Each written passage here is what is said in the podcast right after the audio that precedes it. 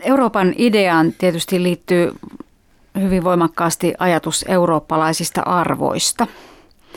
Euroopalle on monasti lueteltu rivi tiettyjä tunnusomaisia arvoja, jotka jotenkin luonnehtisivat sitä elämisen mallia ja tapaa. Mitä sä itse sanoisit siitä, että, että mille perustalle tai mille arvoille Eurooppa nojaa? No niitä voidaan nähdä hyvin monennäköisiä. Usein on viitattu siihen, että antiikin aikana syntyi tämmöinen kolmijalka Euroopalle, eli toisaalta äh, Kreikan rationaalinen ajattelu, erityisesti Aristoteleen ja Platonin filosofia, eli sieltä olisi tullut järki.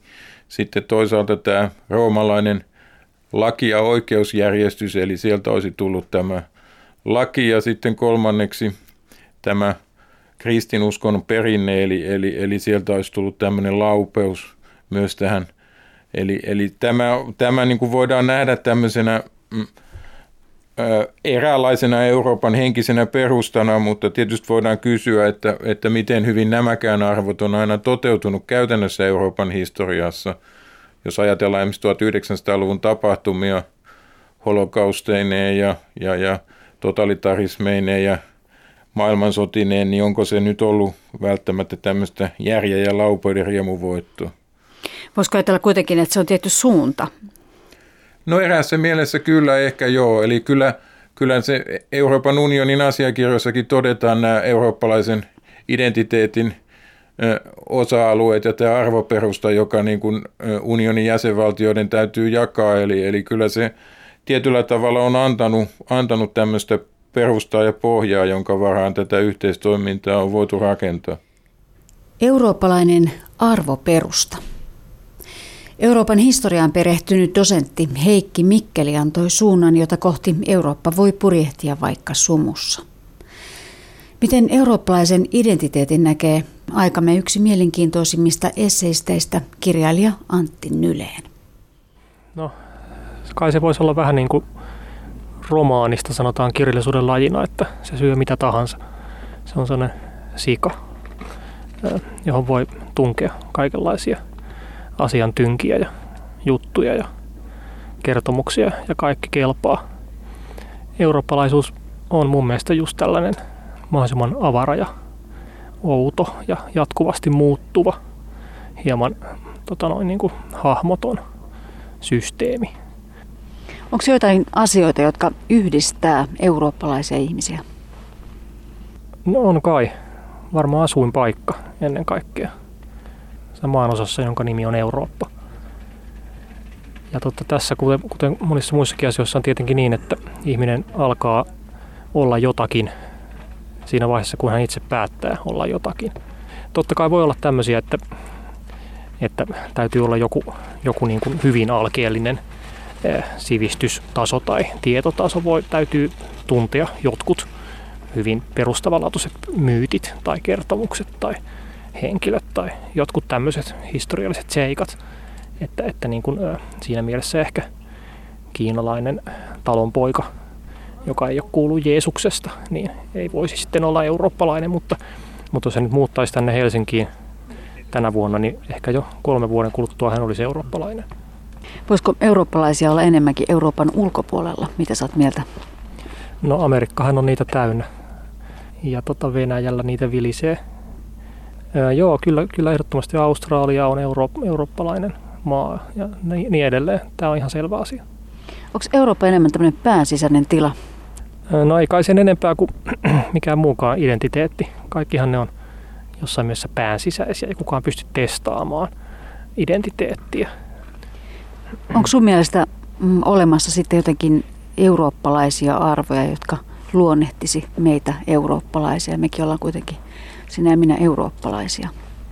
Tässä asiassa aina, aina sanotaan, että eurooppalaisuus syntyy niin kreikkalaisesta filosofiasta ja roomalaisesta oikeudesta ja kristinuskosta.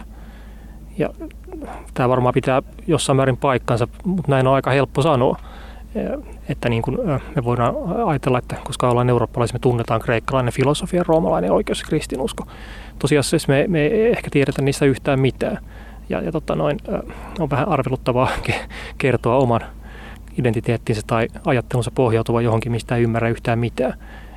pikemminkin ehkä olisi niin, että, että jos nyt haluaa sitoutua eurooppalaisuuteen, niin olisi niin kuin jonkinlainen velvollisuus sitten perehtyä näihin oletettuihin eurooppalaisuuden juuriin ja pikkasen tarkemmin katsoa niitä. Ja siinä vaiheessa sitten varmaan alkaa paljastumaan, että ne onkin aika monimutkaisia ja, ja tämmöisiä hämäriä ja, ja tota noin, jopa kulttuurista pois vieviä juttuja. Et filosofia on perinteisesti tämmöistä totuuden tavoittelua ja metafysiikkaa pitkälti. Kristinusko on suorastaan kulttuurin vihollinen. Se käskee pistämään palasiksi kaikki vanhat rakennelmat ja, ja sitten roomalainen oikeus, mitä se nyt sitten on. Siitä osaa sanoa mitään. Tätä mieltä eurooppalaisuudesta oli Antti Nyleen. Katsotaan, mitä professori Anto Leikola on kirjoittanut aiheesta vuonna 1993. Opettaessamme Euroopan historiaa opetamme siis maailman historiaa, eikä muuta maailman historiaa ole olemassakaan. Eurooppalaisen kulttuurin ytimessä on eräs seikka, jota vastaan muilla kulttuureilla on vähän tai ei mitään asetettavaa. Se on tiede ja tieteellinen teknologia. Tällaista ei mikään muu kulttuuri ole pystynyt kehittämään. Sen sijaan kaikki muut ovat kilvan olleet omaksumassa sitä. Näin siis Anto Leikola. No onhan se totta, että jos ajatellaan niin kuin länsimaista tieteellistä ää, tieteen historiaa, niin useimmat mm, ke- keksinyt on syntynyt länsimaissa, Euroopassa tai sitten osin myös Amerikassa, jota voidaan pitää tässä mielessä eurooppalaisuuden jatkeena. Mutta äh, on muistettava, että se ei kuitenkaan koske kaikkia keksintöjä, että on aika paljon kirjapainotaitoa, esimerkiksi usein mainitaan kompassiruuti, tämän tyyppisiä asioita, jotka on syntynyt aiemmin jo muualla, vaikkei niistä Euroopassa välttämättä hirveästi tiedettykään. Ja sitten toisaalta on myös se puoli, että voidaan kysyä, miten eurooppalaiset omalla toiminnallaan tuotti asioita, jotta tavalla, jolla muita maanosia estettiin toteuttamasta itseään tai, tai estettiin niin kuin muiden maan, maanosien asukkaita tekemästä vastaavia keksintöjä. Jos tästä nyt haluaisi ottaa vielä yhden esimerkin, niin otetaan vaikka brittiläisten siirtomaaherrojen toiminta Intiassa, jolloin he tavallaan tukahduttivat pitkälti sen paikallisen puuvilla tämmöisen manufaktuuriteollisuuden, koska he halusivat suosia tätä nousevaa brittiläistä teollistumista. Mitä sitten sanot niille, jotka näkevät Euroopan historian tällaisena tietyllä tavalla vähän niin kuin hegeliläisenä vapauden ilmentymisen historiana. Voidaan tietysti etsiä tämän tyyppisiä kehityskaaria, että otetaan joku tekijä, on, on, on se sitten vapaus tai, tai on, on, niin kuin Hegelillä se oli nimenomaan valtiossa toteutuva vapaus, ehkä tämän tyyppisiä asioita, joita voidaan sieltä nostaa esiin, mutta itse en kyllä lähti siihen, että, että, että voitaisiin ottaa mitään tämmöistä yhtä, yhtä tekijää, jota sitten – jonka kautta yksinomaan se eurooppalaisuus määrittyisi, vaan kyllä, kyllä mun mielestä se on niin kuin laajempi aatepohja ja monen, monenlaisempia ilmiöitä siinä mukana. No silloin kun tällaisia tuodaan esiin tämmöisiä äh, käsitteitä niin kuin tiede ja vapaus ja sivistys, niin tarkoittaako se tavallaan sitä, että eurooppalaisuutta tarkastellaan tästä hetkestä käsin ja poimitaan sieltä sellaisia piirteitä, jotka halutaan nähdä erityisesti eurooppalaisina? Kyllä näin varmasti on ja juuri halutaan tavallaan myös niin legitimoida oikeuttaa ja, ja korostaa niitä eurooppalaisia hyviä, hyviä perinteitä. Toisaalta on muistettava, että jos ajatellaan esimerkiksi tiedettä ja teknologiaa, niin, niin nehän oli tekijöitä, joilla myös niin kuin eurooppalainen imperialismi ja kolonialismi puolusti itseään siirtomaissa, eli vedottiin tähän ylivertaiseen tieteelliseen tasoon ja ylivertaisiin teknologisiin sovelluksiin, jota kautta osin näitä muiden mantereiden ihmisiä sitten alistettiin, niin, niin tavallaan ne kaikki sovellukset ja kaikki käytännön tulokset, mitä näistä jaloista aatteista ja hienoista päämääristä on, niin ne ei aina ehkä ole niin kaunista seurattavaa. Me olemme tässä äh, Heikki Mikkeli kanssasi olleet itse asiassa hyvin kriittisiä näitä tällaisia Euroopalle lueteltuja arvoja tai arvopohjaa äh, kohtaan ja itse jotenkin pidän tästä eurooppalaisesta arvosta, joka liittyy tähän itsekriittisyyteen. Eli me olemme toteuttaneet sitä tässä keskustelussa arvostelemalla näitä, näitä Eurooppaan lyötyjä leimoja. Kuinka tyypillistä tällainen itsekriittisyys ja itse ruoskinta jopa tietyllä tavalla on Euroopalle? Kyllä mä luulen, että siinä on jotain hyvin niin kuin ominaista Euroopalle, koska juuri hiljan olin syksyllä kuuntelemassa e- erästä amerikkalaista professoria, joka kävi täällä pitämässä vierailuluennoja. Hän juuri ihmetteli sitä, että toisin kuin amerikkalaiset, jotka mielellään haluavat korostaa niitä omia saavutuksia ja, ja nostaa niitä esiin, niin eurooppalaiset mielellään vähättelevät niitä omia ja ovat hyvin kriittisiä näitä saavutuksia kohtaan. Että hän ainakin näki tässä tämän tyyppisen eron, että se voi jollain tavalla kyllä kuvata sitä henkistä maailmaa, mikä, mikä Euroopassa vallitsee. Itsekriittisyyden hyveestä puhui Heikki Mikkeli. Akateemisissa kuvioissa ollaan hieman erimielisiä siitä, milloin Eurooppa syntyi. Toiset eivät tunnusta sille minkäänlaista syntymää, vaan näkevät maan osamme ja elintapojemme muotoutuneen pienistä eri suunnista virranneista puroista pitkän ajan kuluessa. Toiset taas katsovat eurooppalaisuuden syntyneen tietyllä historiallisella ajanjaksolla. Jälkimmäistä kantaa edustaa keskeään tutkija Tuomas Heikkilä. Eurooppa syntyi ehdottomasti keskiajalla, että jopa se kielenkäyttö, jota me nykyään viljellään, kun me puhutaan Euroopasta, niin se syntyi keskiajalla. Että jo Karli Suuri 800-luvun alussa niin hehkutteli olevansa, että hän on Euroopan kuningas ja Euroopan pää, kun hän tarkoitti lähinnä omaa valtakuntaansa, mutta myöskin tätä laajempaa kristikuntaa, johon hän pyrki sitten laajentamaan oman valtakuntansa.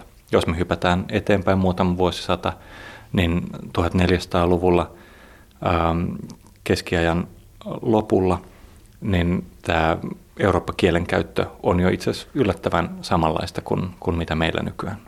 Mutta tosiaan keskiajalta pystytään jo näkemään, pystytään näkemään niinkin simppeleitä asioita kuin vaikkapa nykyisten valtioiden ja valtakuntien alkujuuria, että me nähdään siellä, kuinka vaikkapa Suomi syntyy keskiajalla, Ruotsi syntyy, Venäjä, Ranska, Saksa ja niin edelleen.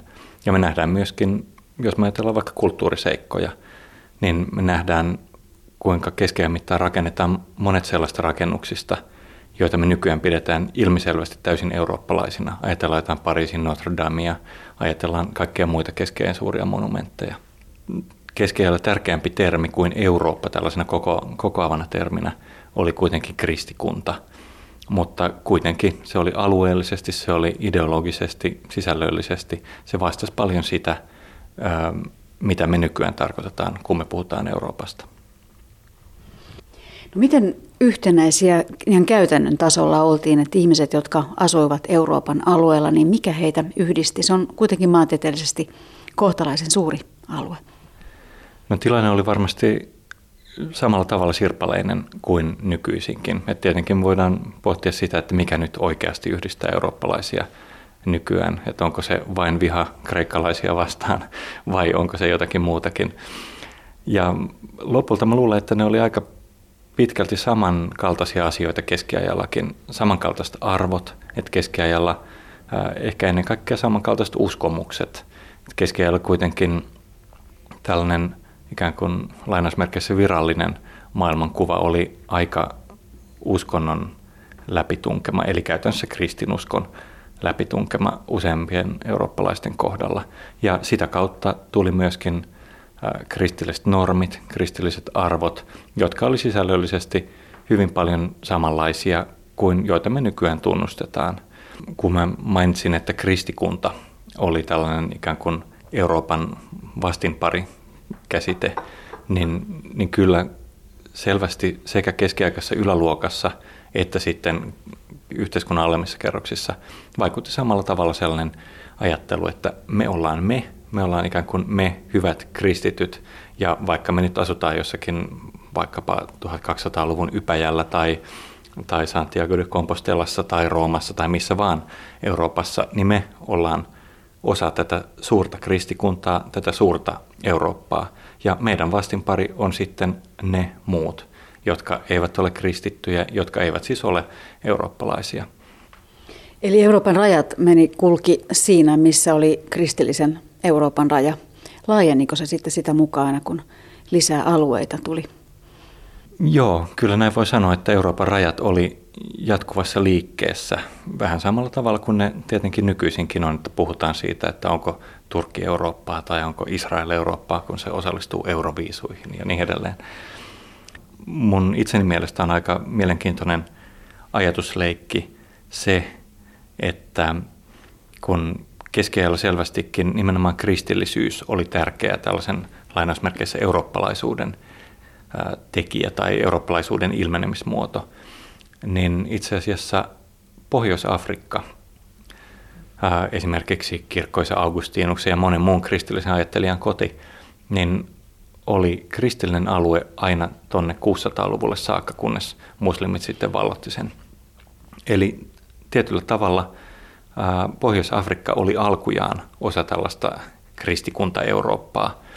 Ja sitten jos me ajatellaan vaikkapa kotimaamme Suomen kohtaloa, että Suomi pikkuhiljaa liitettiin osaksi kristikuntaa tuossa 1100-1200-luvuilla. Ja jos me mennään jonnekin Kainuun takametsiin, niin hyvä, jos se oli kristittyä aluetta vielä 1500-luvullakaan, että se oli pitkä prosessi. Että Suomi tuli tällä tavoin osaksi Eurooppaa hämmästyttävän myöhään.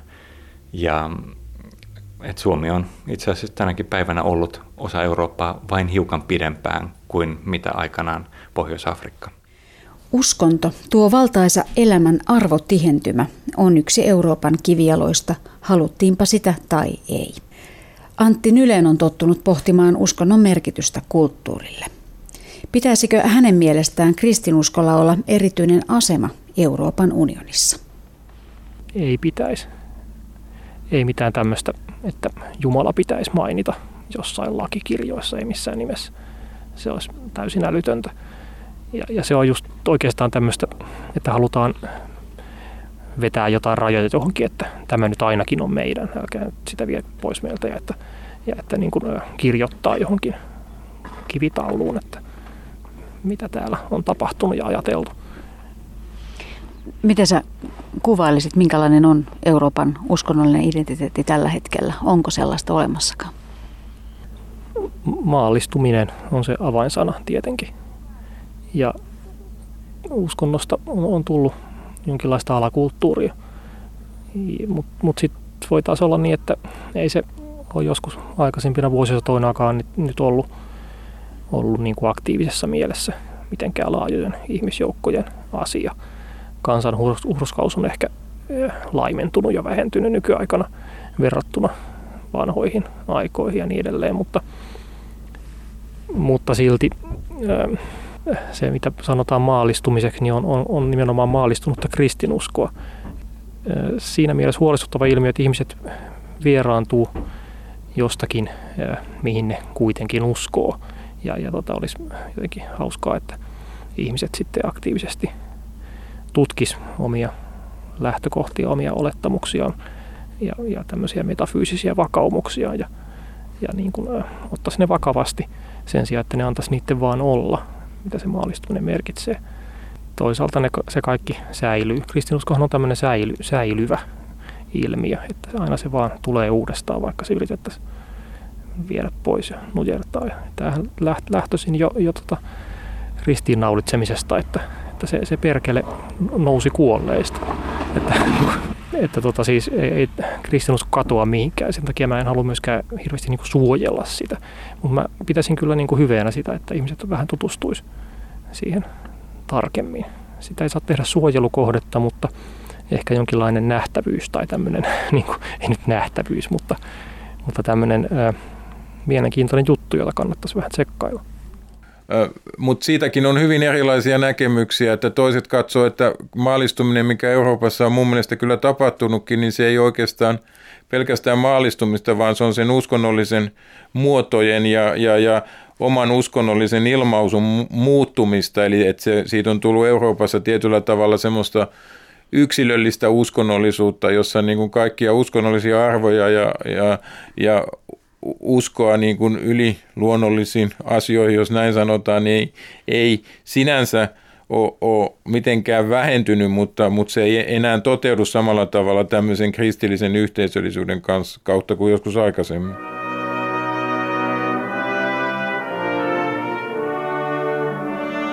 Mitä sä itse ajattelet siitä, että tätä Euroopan kristillistä perintöä käytetään jonkinlaisena erottavana tekijänä nyky-Eurooppa-keskustelussa, kun puhutaan tästä lisääntyvästä islamilaisesta väestöstä Euroopassa, niin sitten vedotaan näihin vanhoihin perinteisiin, jossa uskonto ei enää yhdistäkään, vaan se erottaa. Tietenkin se on kurja asia. Tietenkään ei, ei pitäisi käyttää mitään tekosyitä ihmisten erotteluun. Ja vaikka mä mainitsin, että keskiajalla oli selkeästi tällainen me-muut ajattelu, että kristikunta oli tärkein Eurooppaa määrittävä tekijä, niin kuvio ei kuitenkaan ollut aivan niin yksinkertainen, koska tietysti mielessä, jos me ajatellaan, että mikä oli Euroopan ja kristikunnan suuri vahvuus keskiajalla, niin se oli se, että vaikka oli tällainen selkeä ylemmyyden tuntoinen näkemys siitä, että meillä on oikea uskon tulkinta. Me ollaan loppupeleissä voittajia, kun mennään katsomaan jonnekin kuoleman jälkeiseen elämään. Niin kristikunnalla ja Euroopalla oli hämmästyttävän hyvä kyky sulauttaa itseensä parhaat piirteet naapureistaan. Jos me katsotaan ihan Euroopan kulttuurihistoriaa keskiajalla, niin monta vuosisataa eurooppalaiset kristityt on täysin saamapuolella vaikkapa juuri muslimeilta. Paperi tuotiin muslimimaailmasta Eurooppaan, hyvin paljon antiikin sivistystä, antiikin kirjallisia teoksia 1100-1200-lukujen mittaan saatiin arabiankielisinä käännöksinä sellaisia teoksia, jotka ei jostakin syystä ollut välittynyt suoraan antiikin Kreikasta ja Roomasta tähän kristilliseen kulttuuripiiriin. Et nämä kaikki löydöt tai nämä ikään kuin omaksumiset johti siihen, että Euroopassa sitten kehittyi yliopistolaitos, kirjallinen kulttuuri laajeni entisestään. Että Euroopan suuri vahvuus on noin keskiajan mittakaavassa ollut se, että kuitenkin hyvin pragmaattisesti pystytään omaksumaan hyviä piirteitä eri kulttuureista, sulattamaan ne yhteen ja rakentamaan sille pohjalle sitten jotakin uutta hienoa. Ja totta kai toivoisi, että nykyään pystyttäisiin samaan kuin keskiajan Euroopassa, että nähtäisi se rikkaus joka eri kulttuurien kirjosta meille tarjoutuu ja pystyttäisiin sille pohjalle rakentamaan. Myöskin mä luulen, että sillä on ollut merkitystä aika paljonkin, että vaikka Eurooppa kristikuntana oli noin näennäisen yhtenäinen, niin Euroopan ja kristikunnan sisällä vaikutti koko ajan tällainen keskinäinen kilpailu.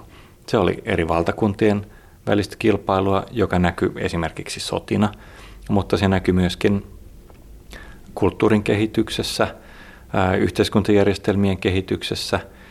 Euroopan sisällä vaikutti erilaisten uskonnollisten vivahteiden välistä kilpailua, joka alkaa sitten näkyä reformaation myötä esimerkiksi protestanttien ja katolilaisten välisessä kilpailussa, mutta joka näkyy jo aikaisemmin keskiajalla esimerkiksi idän kirkon ja lännen kirkon välisessä kilpailussa.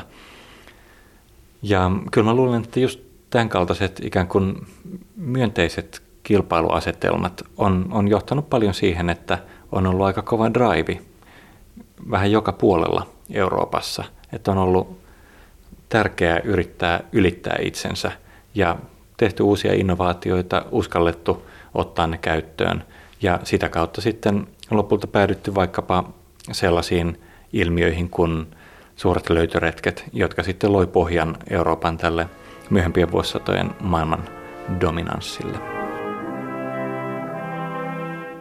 Kyllä varmasti eurooppalaiset noin in corpore oli aika oma hyväistä sakkia keskiajalla juuri sitä kautta, että oli niin tällainen liikuttava vakaumus siitä, että jostakin ihmeellisestä käsittämättömästä syystä me olemme Jumalan valittua porukkaa, että kristinusko nyt on uskonnoista oikea ja ja sitä kautta me olemme tätä maailman historian parasta ja valituinta sakkia.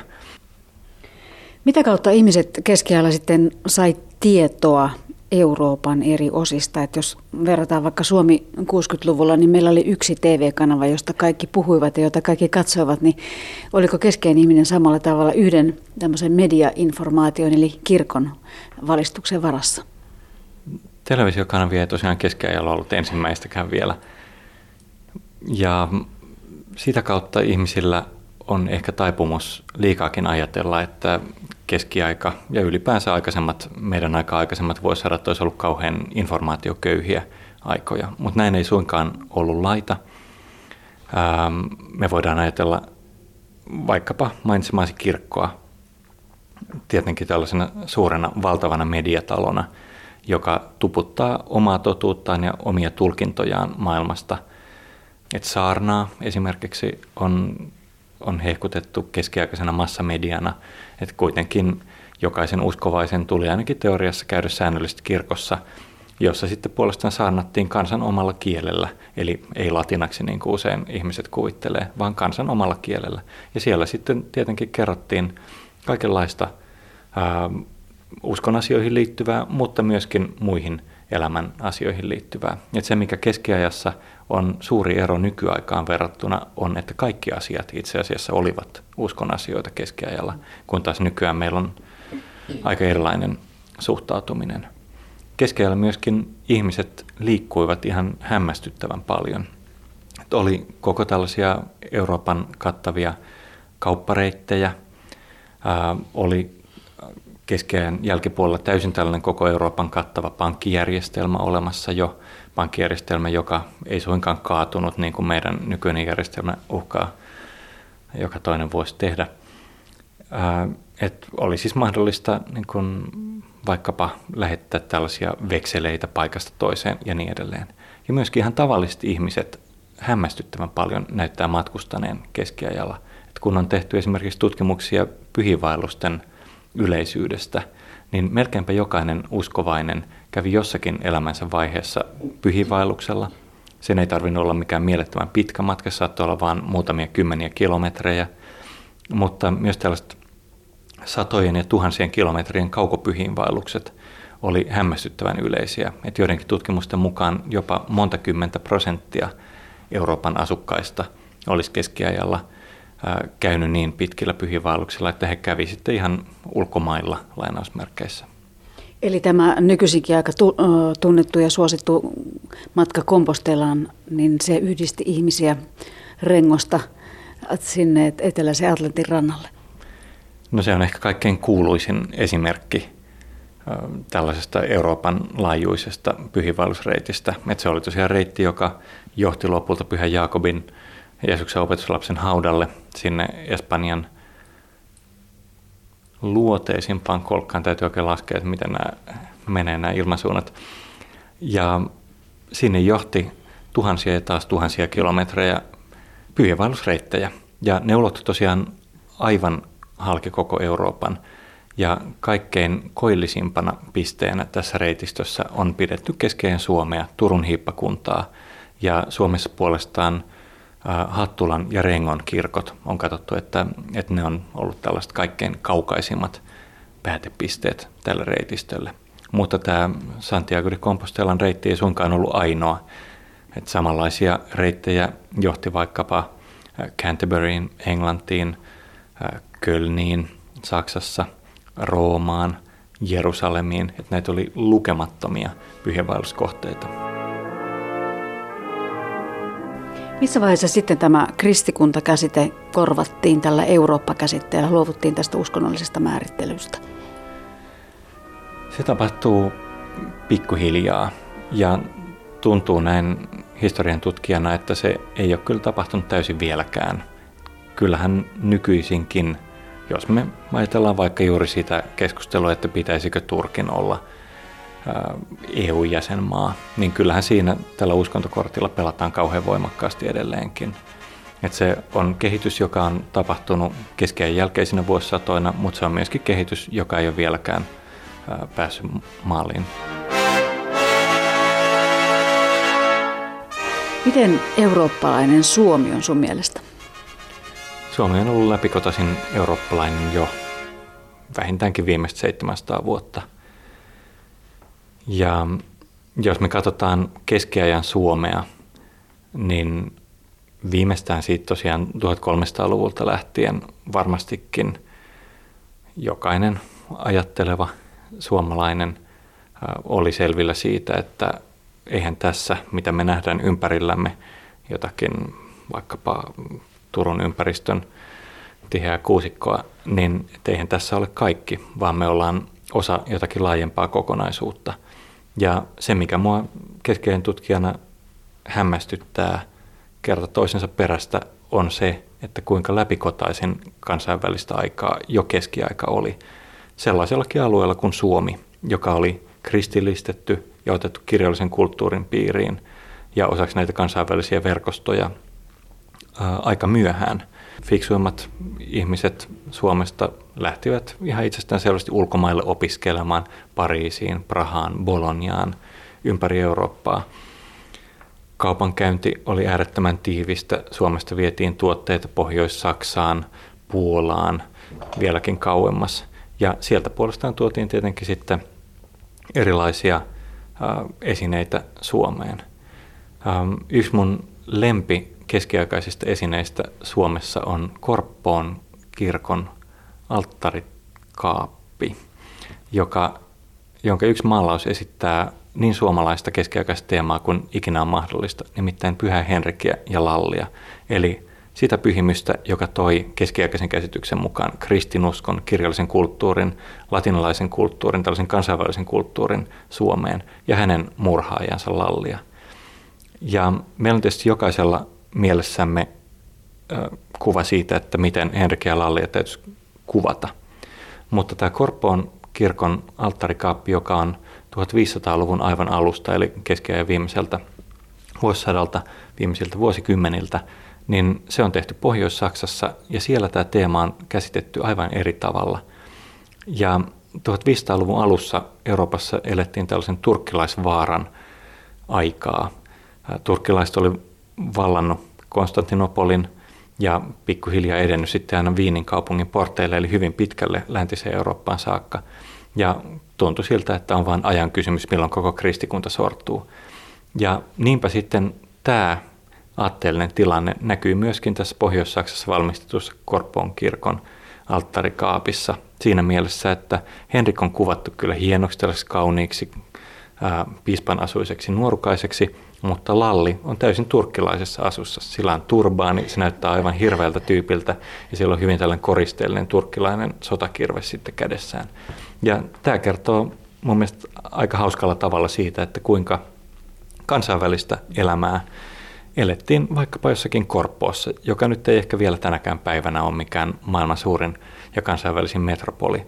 Mutta yli 500 vuotta sitten oli täysin itsestään selvää, että sieltä, sieltä saattoi löytyä alttarikaappi, joka oli tehty Saksassa, joka puolestaan heijasti sellaisia maailman tapahtumia, jotka oli jossakin Euroopan täysin toisessa kaukaisessa kolkassa.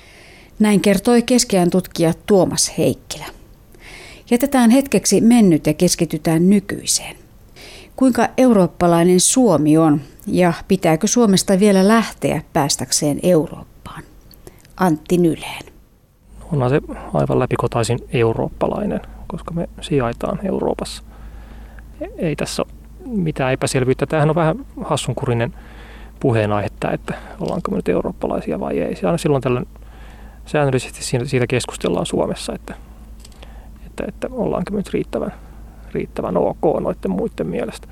Se on ihan naurettavaa.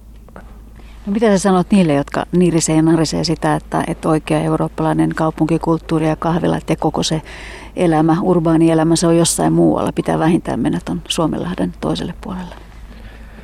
No itse asiassa sehän on tullut Helsinkiin just tässä viimeisen kymmenen vuoden aikana. Täällähän on varsin mukavaa ja viihtyisää. Ja, ja tota, ainoa puute on se, että kunnollista falafelia ei saa vieläkään Helsingistä mun tietääkseni mistään. Sehän on tämmöinen eurooppalaisen hyvän kaupungin tunnusmerkki, että on hyviä falafel-paikkoja. Ja tässä täytyy tietysti kiinnittää myös huomiota siihen, että falafel ei, ei ole laisinkaan mikään eurooppalainen keksintö. Mulle on myös äh, sanottu, että monikulttuurisuus on, on oleellinen osa Eurooppaa. Että Eurooppa on niin luontaisesti monikulttuurinen. Suomi on aika vähän sitä. Niin kai. Niin kai, mutta toisaalta ihmisten välillä Suomessakin on niin paljon kulttuurillisia eroja. Täällä on aika monenlaista heimoa ja ajattelua ja joukkoa. Ja, ja miten paljon tämä maa on muuttunut. Että jos, jos, tota noin, joku, jos verrataan, että joku tulevaisuuden biologi löytää jostakin niin kuin, jonkun susikoiran jäännökset ja toisaalta jonkun pienen terrierin jäännökset, niin se ehdottomasti pitää niitä eri lajeina. Että tässä on kaksi niin kuin eri tämmöistä koiraeläintä. Niin samaten joku tulevaisuuden antropologi tai sosiologi saattaa tutkia Suomen 1950-lukua ja Suomen 2010-lukua ja arvioida, että nämä on täysin eri kulttuuripiirin ilmiöitä, että näissä ei ole mitään yhteistä. Niin, niin nopeasti muuttuu asiat ja se on mun mielestä jännittävää ja hauskaa. En varsinaisesti puolusta mitään semmoista kuin monikulttuurisuus sen enempää kuin mä puolustan mitään yksikulttuurisuuttakaan. Mä oikeastaan problematisoin koko tämän kulttuurin käsitteen, se ei, ei ole mikään tämmöinen yksittäinen nappula, joka voidaan laittaa johonkin laariin ja sitten se toimii siellä jollain tavalla. Jos halutaan monikulttuurisuutta, otetaan monta nappulaa. Ihmisten käyttäytyminen ja tavat ja ajatukset on semmoinen hirvittävä vyyhti joka tapauksessa ja monikulttuurisuuden puolustaminen on vähän sama kuin luonnon monimuotoisuuden puolustaminen. Että on hienoa, että on erilaisia tapoja ja käsityksiä ja, ja toimintamalleja tiettyjen hyvin perustavien rajoitusten niin kuin sisällä. Mikä merkitys sun mielestä tänä päivänä on näillä erilaisilla kansallisvaltioilla sillä, että me vedetään rajoja kansojen ja valtioiden välille? Mä näkisin aika pitkälle niin kuin järjestelykysymyksenä. Että on niin kuin vaan kätevää, että alueet on suhteellisen pieninä kokonaisuuksina. Ihmisten on silloin helpompi pitää omasta ympäristöstään huoli ja katsoa, että, katsoa, että omat asiat sujuu suht koht järkevästi ja mieluisasti. niin Tämä on mun mielestä käytännön asia. Mutta sitten ei tietenkään pidä, pidä väheksyä ihmisten niin kuin kansallistunnetta, sitä semmoista heimoyhteyden tunnetta. Se voi varmaankin sitten toimia semmoisena alkusysäyksenä tai perusteena näille ja, rajojen vetämisille. Ja Paheksutko sinä nousevaa nationalismia? Paheksun kyllä. Se, se on vastenmielinen ilmiö. Se, se perustuu, tai se on juuri sitä semmoista keinotekosta myytin luomista omasta itsestä. Pitää etsiä totuutta eikä, eikä jotakin kuvaa tai käsitystä tai roolia. Mihin sun mielestä tämmöinen halu eristäytyä, niin mihin se perustuu? Miksi halutaan laittaa ovia ja rajoja kiinni? No maailmastahan tulee jatkuvasti hullumpi paikka. Ja, ja täällä on aina vaan epävarmempaa ja oudompaa ja, ja tota, vaarallisempaa ihmisellä.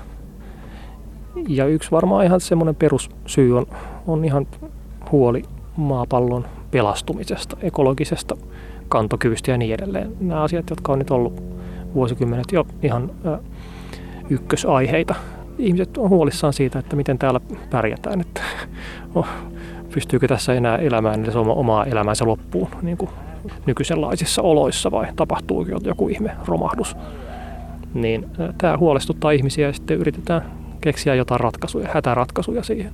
Tuo on aika optimistinen teoria, että ne jollain leijona riipus kaulassa ja kannattaa Suomen sisu ajattelisi maailman tuhoutumista. Niin, se on tämmöinen salaoptimistinen näkemys.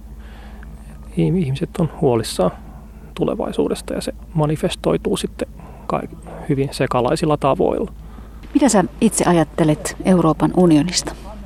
No se ei koskaan kiinnostanut mua kauheasti ja mä, mä oon siitä vähän häpeissäni, koska mä tiedän, että EUssa tehdään paljon lainsäädäntöä, jolla on konkreettisesti merkitystä. Jo, jotenkin se on vähän tämmöinen, miten nyt sanoisi, läpinäkyvä systeemi. Mä, mä, mä en niin kuin jaksa sitä kohdasti vastustaa enkä, enkä, enkä puolustaa. Se saa mun mielestä olla nykyisen lainen, kunnes mä näen siinä jotain vikaa. Se ei vaan nyt herätä mitään intohimoja, eikä mitään tämmöistä ää, ylpeyttä tai halua ajatella sitä syvemmin. EU on tylsä. Se on sen niin kuin vika, mutta se on varmaan sen, sen voima myös. Se pystyy toimimaan tämän harmautensa takana. Onko se vähän niin kuin tämä ilma, jota hengitämme? Ehkä, ehkä se on jotain sellaista. No, uskotko sitten, että, että EU voisi parantaa tätä maailmaa ja, ja tehdä siitä jotenkin turvallisemman ja paremman elää? No, kunhan siellä saataisiin kunnon väkeä parlamenttiin ja päättämään, niin sitten, sitten luultavimmin. Ja, ja tota, kyllähän EU on, on tehnyt jotain ympäristön suojelu tekojakin. Suomessakin suojeltiin laajat alueet Natura-ohjelmassa ja niin edelleen. Ja tämmöisiä, tämmöisiä konkreettisia juttuja, jotka viedään läpi niissä jäsenmaissa, tykättiin siitä tai ei, niin mun mielestä ne on ihan, ihan, ihan ok. Ja Mihin EU pitäisi keskittyä? mä, mä en oikein tiedä, mihin asioihin EU nykyään keskittyy. Mutta jos se nyt vaikka keskittyisi elämänsuojeluun ja ekosfäärin pelastamiseen ja, ja siihen ilmastonmuutoksen torjuntaan jo konkreettisilla teoilla ja, ja suitsis markkinataloutta ja, ja kuluttamista ja, ja vaikka lentoliikennettä hyvin, hyvin niin kuin rajuilla keinoilla, niin se olisi minusta hienoa, mutta totta kai tämä on utopia, ei, ei, ei sitä semmoista tapahdu.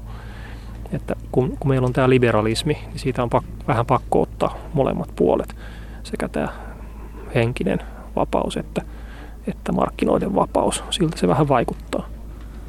Tämä Eurooppa, se ulottuu jäämereltä välimerelle ja, ja sillä, asuu, sillä välillä asuu hyvin erilaisia ihmisiä. Niin uskotko että näillä ihmisillä voi olla edes teoriassa yhteistä käsitystä siitä, että miten tai mihin suuntaan hyvää yhteiskuntaa pitäisi kehittää? No kyllä, kyllä varmasti on kaikkein semmoisella laajimmalla tasolla. Kaikkien meistä pitää olla reilu ja ystävällinen ja, ja oikeudenmukainen ja niin edelleen. Se ei siitä ole epäilystä. Tarvitaanko siihen politiikkaa? No, politiikkaa tarvitaan heti kun, äh, heti kun aletaan keskustella semmoisessa seurassa, jossa kaikki ei ole alun alkaen samaa mieltä. Ja nehän erimielisyydet alkaa heti, kun otetaan konkreettisia asioita käsittelyyn. Tämmöiset arvokysymykset, niistä aletaan keskustella, niin syntyy politiikkaa. Voisiko olla mahdollista, että me myös lataamme tälle ö, yhteiselle identiteetille ihan liian suuria odotuksia, että se täytyisi lähtökohtaisesti jo ajatella, että se on aika heikko side? No se voi olla aika heikko side ja myös niin kuin sen projisoiminen sinne menneisyyteen tavalla, jota, jota ei koskaan ole ollut, niin se on aika anakronistista, eli tämmöistä niin kuin vääristävää menneisyyden tulkintaa. Eli mun mielestä siinä mielessä se ei ole kovin, kovin järkevää toimintaa, koska kyllähän tänä päivänä just yritetään rakentaa tämmöisiä yhteisiä Euroopan historian oppikirjoja esimerkiksi, mutta kun se Euroopan historia ei voi kirjoittaa – mistään yhdestä näkökulmasta ilman, että siellä ei tunnustettaisi näitä keskinäisiä ristiriitoja, niin se on kyllä hyvin, hyvin hankala projekti. No mun mielestä tänä päivänä on jotenkin tyypillistä, että, että ehkä se, että kun, kun tämä Eurooppa on mun mielestä tilanteessa, joka on, on hieman huolestuttava ja, ja, ja on monia vaikeita ilmiöitä, alkaen näistä rahahuolista, mutta päättyen myös tämmöiseen niin kuin väestöjen sekoittumiseen ja, ja huoleen näistä kansallista kulttuureista, jotka joillain ihmisillä on ja tämän tyyppisiä asioita, niin se johtaa siihen, että etsitään sitä hieman nostalgisesti menneisyydestä sitä jotain niin kuin iloisempaa ja hauskempaa ja, ja, ja jotenkin niin kuin kiinnostavampaa Eurooppaa, johon voitaisiin sitten erässä mielessä samaistua ja osin myös paeta. Mun mielestä siinä on vähän samanlainen – henki kuin 1920-luvulla oli ensimmäisen maailmansodan jälkeen, jolloin tuli tämmöinen jatskulttuuri Yhdysvalloista ja ylipäätänsä tämmöinen viihdeelämä ja autot ja niin kuin, niin kuin urbaanilla kaupunkilaisella eliitillä syntyi juuri tämmöinen halu niin kuin paeta sitä usein aika karuja kokemuksia ja, ja, ja ehkä osin niin kuin kovaa todellisuutta, joka silloin oli. Et ole varmastikaan ensimmäinen, joka näkee tässä ajassa 20-luvun piirteitä. Se on äh, mun korvissa ehkä hieman pelottava ajatus. No voi se vähän ollakin, koska sitten taas jos katsoo, mä nyt en usko, että historiasta nyt suoraan voi oppia tämmöisiä asioita, mutta jos katsoo todella, todella sinne 20-30-luvulle, niin sittenhän tuli tämä lama ja sitten nousi juuri näitä kansallisia virtauksia aika, aika monessa osassa Eurooppaa, jotka sitten juuri johti Saksassa kansallissosialismin valtaan astumiseen ja tämän tyyppisiä asioita. Eli kyllä siinä tietysti se pelko on, että, että tämmöiset ääriliikkeet saa jostain mielessä valtaa, jos, jos ihmiset kokee itsensä turvattomiksi.